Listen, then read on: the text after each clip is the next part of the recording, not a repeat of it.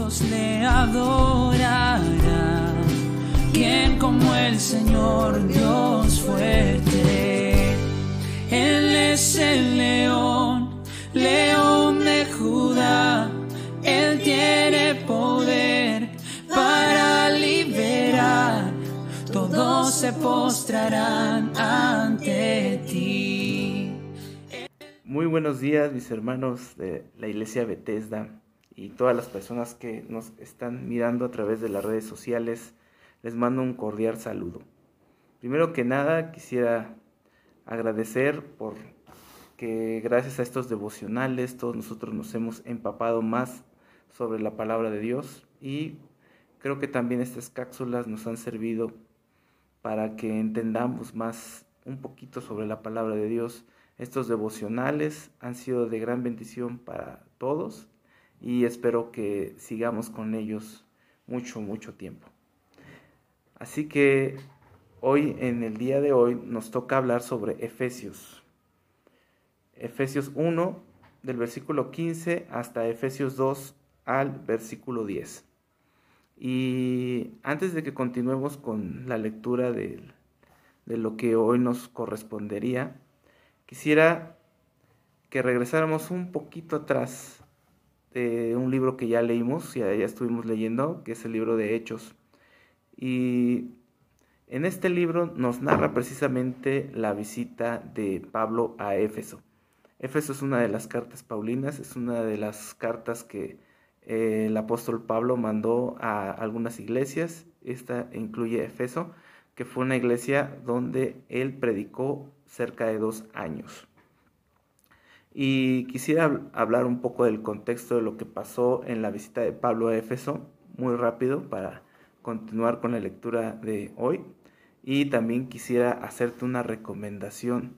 Si puedes, mi hermano, regresarte un poco y leer todo el capítulo 19 de Efesos y un cachito del 20, así que los primeros, el primer versículo del 20, vamos a entender exactamente qué es lo que pasó ahí. Y a pesar del pequeño resumen que yo les voy a dar en este momento, este, quisiera que, que para entender un poquito más de lo que va a ser esta lectura de este libro, nos regresáramos y leyeras Efesos, este, perdón, Hechos 19. Así que, bueno, un pequeño resumen de Hechos 19 sería que cuando Pablo llegó, él encontró, se encontró con una grata sorpresa porque ya había personas predicando del Evangelio, ya había personas que habían sido bautizadas, pero no por el Espíritu Santo. Y cuando les preguntó Pablo, entonces, ¿qué bautizo conocen? Es el bautizo de Juan. Y cuando él se dio cuenta que lo único que había llegado había sido de parte de lo que habían escuchado de Juan, se dieron cuenta que ellos no habían escuchado hablar ni siquiera del Espíritu Santo y ellos se lo y ellos se lo hacen notar. Posteriormente él sigue predicando, inclusive entra a las sinagogas a predicar, pero desgraciadamente no reciben el mensaje, así que él se regresa a predicarle a los hermanos que sí lo escucharon y que sí aceptaron el Evangelio y que inclusive recibieron el Espíritu Santo.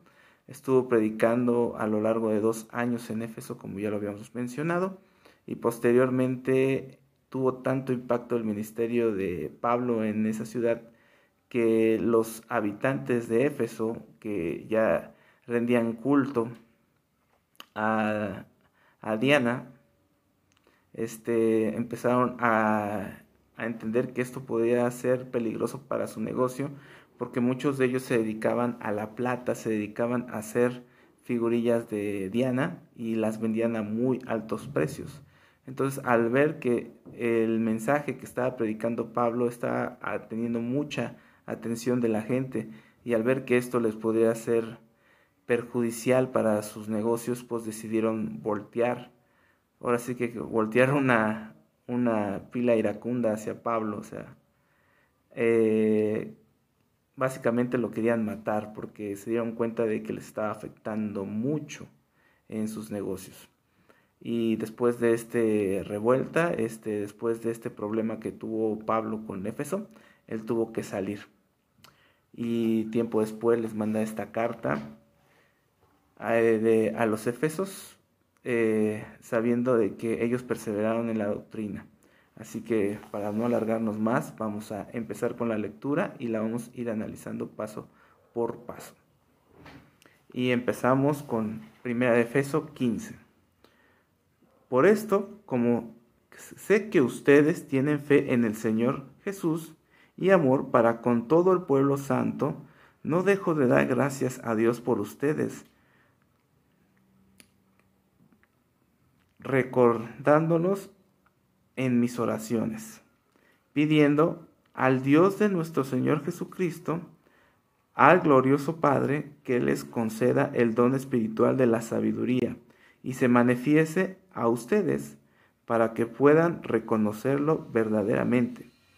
Pido que Dios les ilumine la mente para que sepan cuál es la esperanza que os ha sido llamado, cuál glorioso y rica es la heredad del pueblo santo de Dios. Y aquí voy a detener un poco, porque quiero que hagamos hincapié en una parte que leímos aquí, donde dice, no ceso de dar gracias en mis oraciones por ustedes y no ceso de recordar eh, a ustedes en mis oraciones.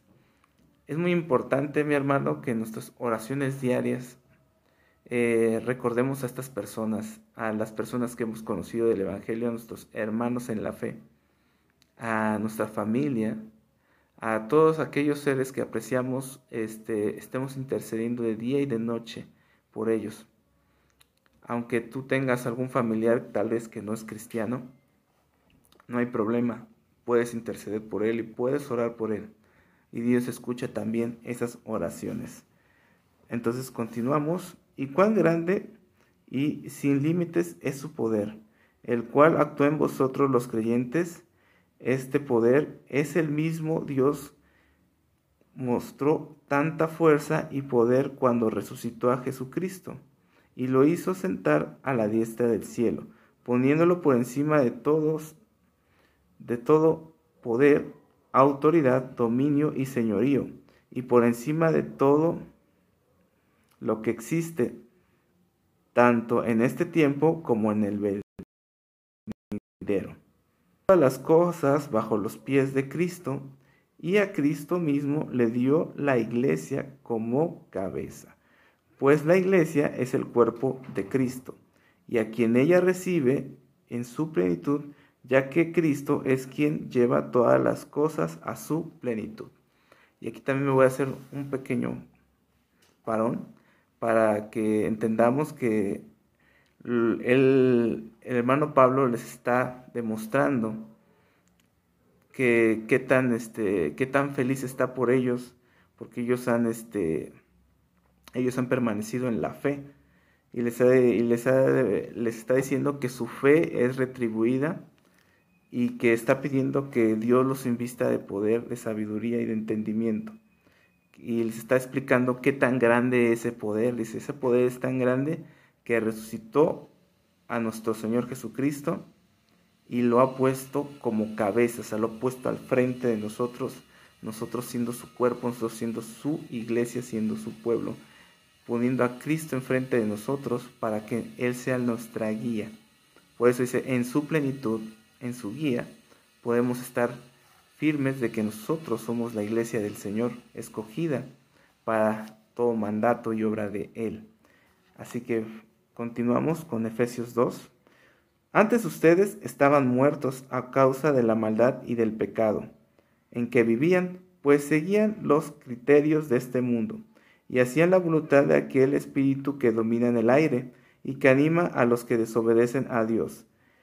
De sean manera vivimos también nosotros en otro tiempo, siguiendo nosotros malos deseos, cumpliendo los caprichos de nuestra naturaleza pecaminosa y de nuestros pensamientos. Aquí voy a detener un poquito porque también, este, como recordamos, pues nosotros en algún momento, nosotros pertenecíamos al mundo. Cristo nos salvó del mundo y nos acogió como sus hijos, sabiendo que por eso es importante que nosotros aprendamos a no criticar a las personas, porque en otro tiempo nosotros pudimos haber caído en estas mismas prácticas o peores. Así que esta es una invitación a que nosotros aceptemos con amor a todas las personas que se quieran acercar al Evangelio. Continuamos, igual que los que decían antes de ti. Pero Dios es tan misericordioso y nos amó como cuando todavía estábamos muertos a causa de nuestros pecados. Por la bondad de Dios ha recibido a ustedes como Salvador. En la unión en Cristo Jesús nos resucitó y nos hizo sentar con Él en el cielo.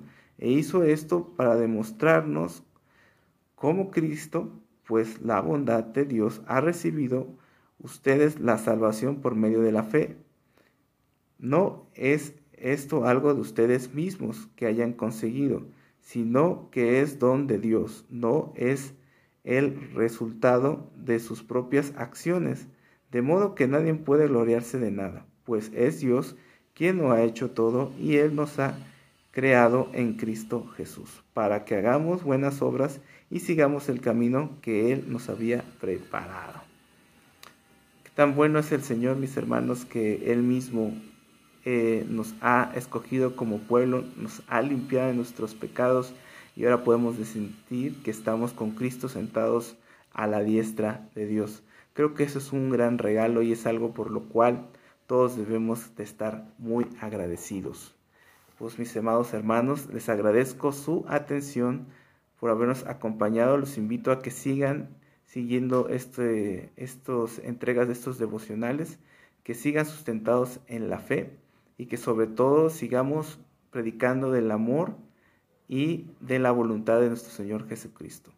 Créame que no hay mejor motivo para vivir que predicar el Evangelio de la paz en el reino de nuestro Señor Jesucristo. Mis hermanos. Dios de salvación vino a darnos libertad quien como el Señor Dios fue.